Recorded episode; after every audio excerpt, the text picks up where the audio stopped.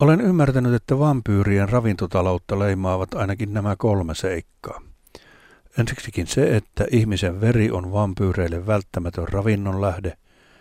Toiseksi se, että vampyyrit eivät vampyroi toisiaan, eli he eivät ime verta toisistaan, vaan kuppaavat hurmetta ainoastaan taviksista. Ja kolmanneksi, että kun vampyyri puree tavista, tästä tulee vampyyri.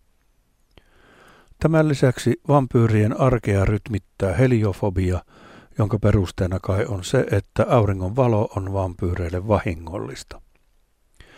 Auringonvalon ohella vampyyrit ilmeisesti kavahtavat valkosipulia, ja kuten taviksille, myös vampyyreille on kohtalokasta, jos joku iskee puisen vaarnan sydämestä lävitse, vaikkapa kiinteistövälittäjä, joka himoitsee vampyyrin taloa myyntiin, mutta vampyyri sanoo, että enkä myy, että ulos täältä, akka.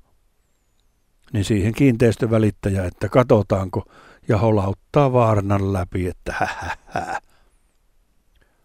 Mielestäni vampyyrien arjessa kiinteistövälittäjiäkin kovempi haaste on kestävän kehityksen ravintotalous. Jotta asia on helpompi ymmärtää, kuvitellaan, että maapallon väestömäärä on vain 12 henkeä, ja ajatellaan, että heistä kaksi on vampyyrejä, muut kymmenen taviksia. Saadakseen ravintoa nämä kaksi vampyyriä iskevät hampaansa kymmenestä taviksesta kahteen ja imevät vereä.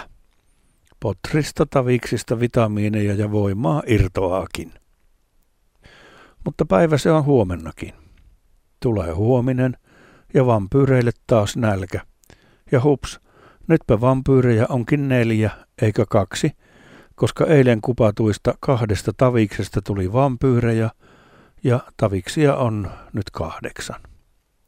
Niinpä neljä vampyyriä käy kahdeksan taviksen kimppuun ja kohta taas massuttavat vampyyrit iloissansa, kun on maha täynnä ja mieli hyvä. Kelpaako sen päälle köllötellä? Mutta seuraavana päivänä nälkä tulee uudelleen, ja nälkäisiä vampyyrejä on nyt kahdeksan, mutta taviksia vain neljä. Neljä vampyyriä saa siis mahansa täyteen, ja loput eivät saa mitään, koska taviksia ei ole enää yhtään, ja viimeisen veren imennen jälkeen vampyyrejä on 12, eli koko meidän minimaailmamme populaatio koostuu nyt yksin oman vampyyreistä. Jos tosiaan olen oikein ymmärtänyt, että vampyyrit eivät ime verta toisistaan, ja jos taviksesta tulee vampyyri, kun vampyyri puree tätä, niin loogisesti ajatellen useampi vampyyri ei voi käyttää samaa tavista ravinnon lähteenä.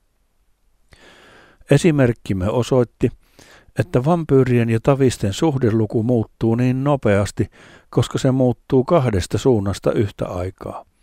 Eli sen ohella, että vampyyrien määrä lisääntyy, tavisten määrä pienenee.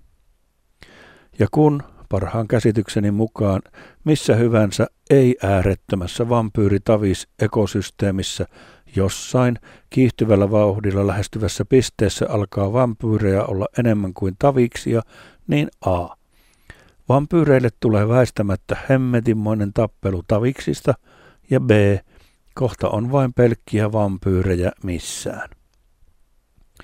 Miten on siis mahdollista, että koko maailman väestö ei jo ole vampyyreitä? Ainoa mieleen nouseva selitys on se, että vampyyrit käyvät ryöstöretkillä punaisen ristin veripussivarastossa. Sillä tavalla vampyyrit saavat aitoa verta, mutta koska imetty veripussi ei tietenkään muutu vampyyriksi, niin vampyyrien määrä ei siltä osin kasva eikä tavismäärä liioin pienene – mikä selittää myös sen, ettemme iltahämärissä näe taviksista taistelevien vampyyrien keskinäisiä kahakoita kadunkulmissa tämän tästä. Tästä opimme, että a. Eineksillä on mielekäs rooli myös vampyyrien ravintotaloudessa. Ja b. Veren luovuttaminen punaiselle ristille on järkevää hyvin, hyvin, hyvin monessa mielessä.